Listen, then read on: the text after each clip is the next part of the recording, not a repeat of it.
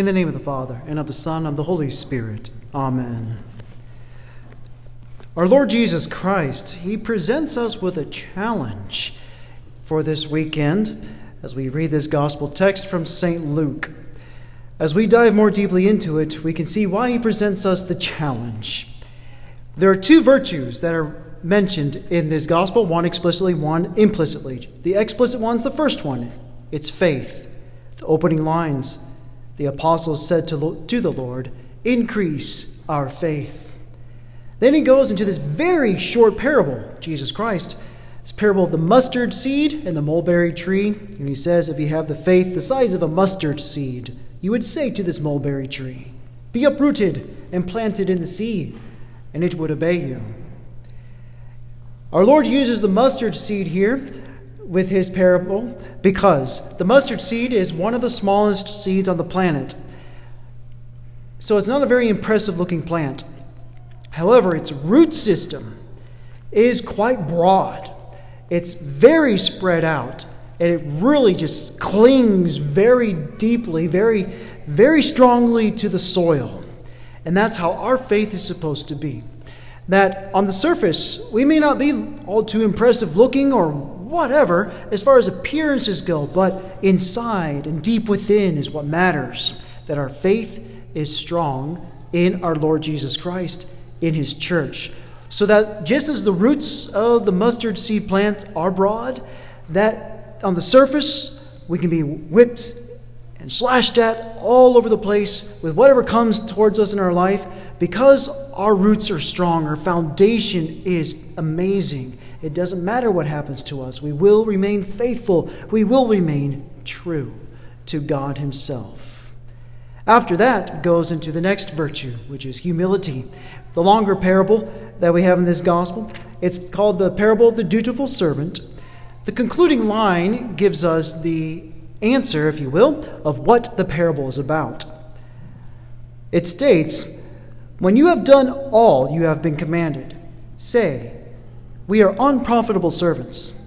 We have done what we were obliged to do. Now, this translation is actually a kind translation because where it says the words unprofitable servants, literally what the Greek says is worthless slaves. We are worthless slaves. We have done what we were obliged to do. Now, this sounds demeaning to us. It does. But that's what our Lord is trying to do in the sense of grasping our attention, making sure that we're awake and that we are listening to what He has to say to us.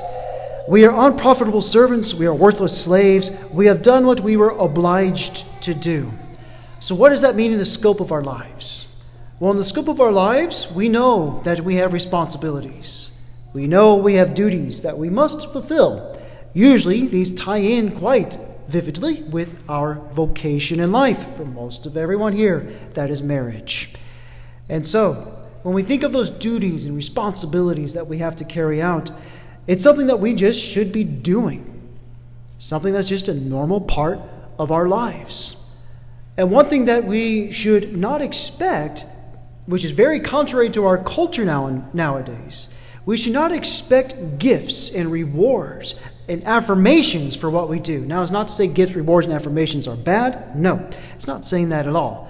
But there is some kind of undertone in our culture today that there is a quoted need, a quoted need for gifts, rewards, and affirmations for doing what we are already supposed to be doing in our lives.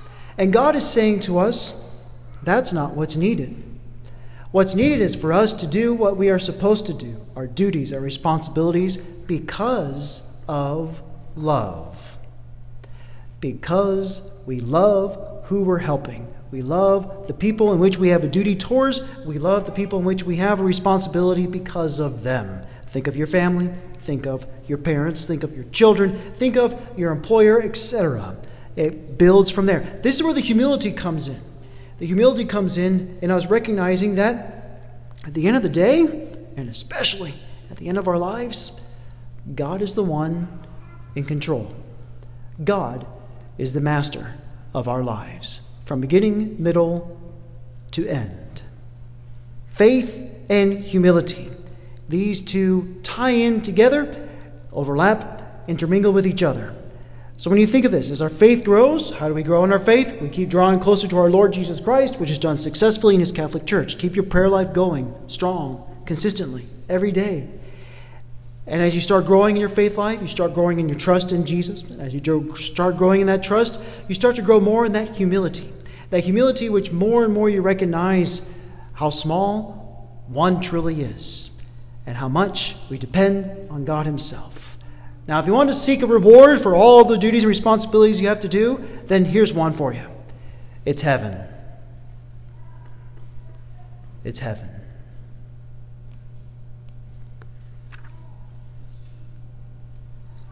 In the name of the Father, and of the Son, and of the Holy Spirit. Amen.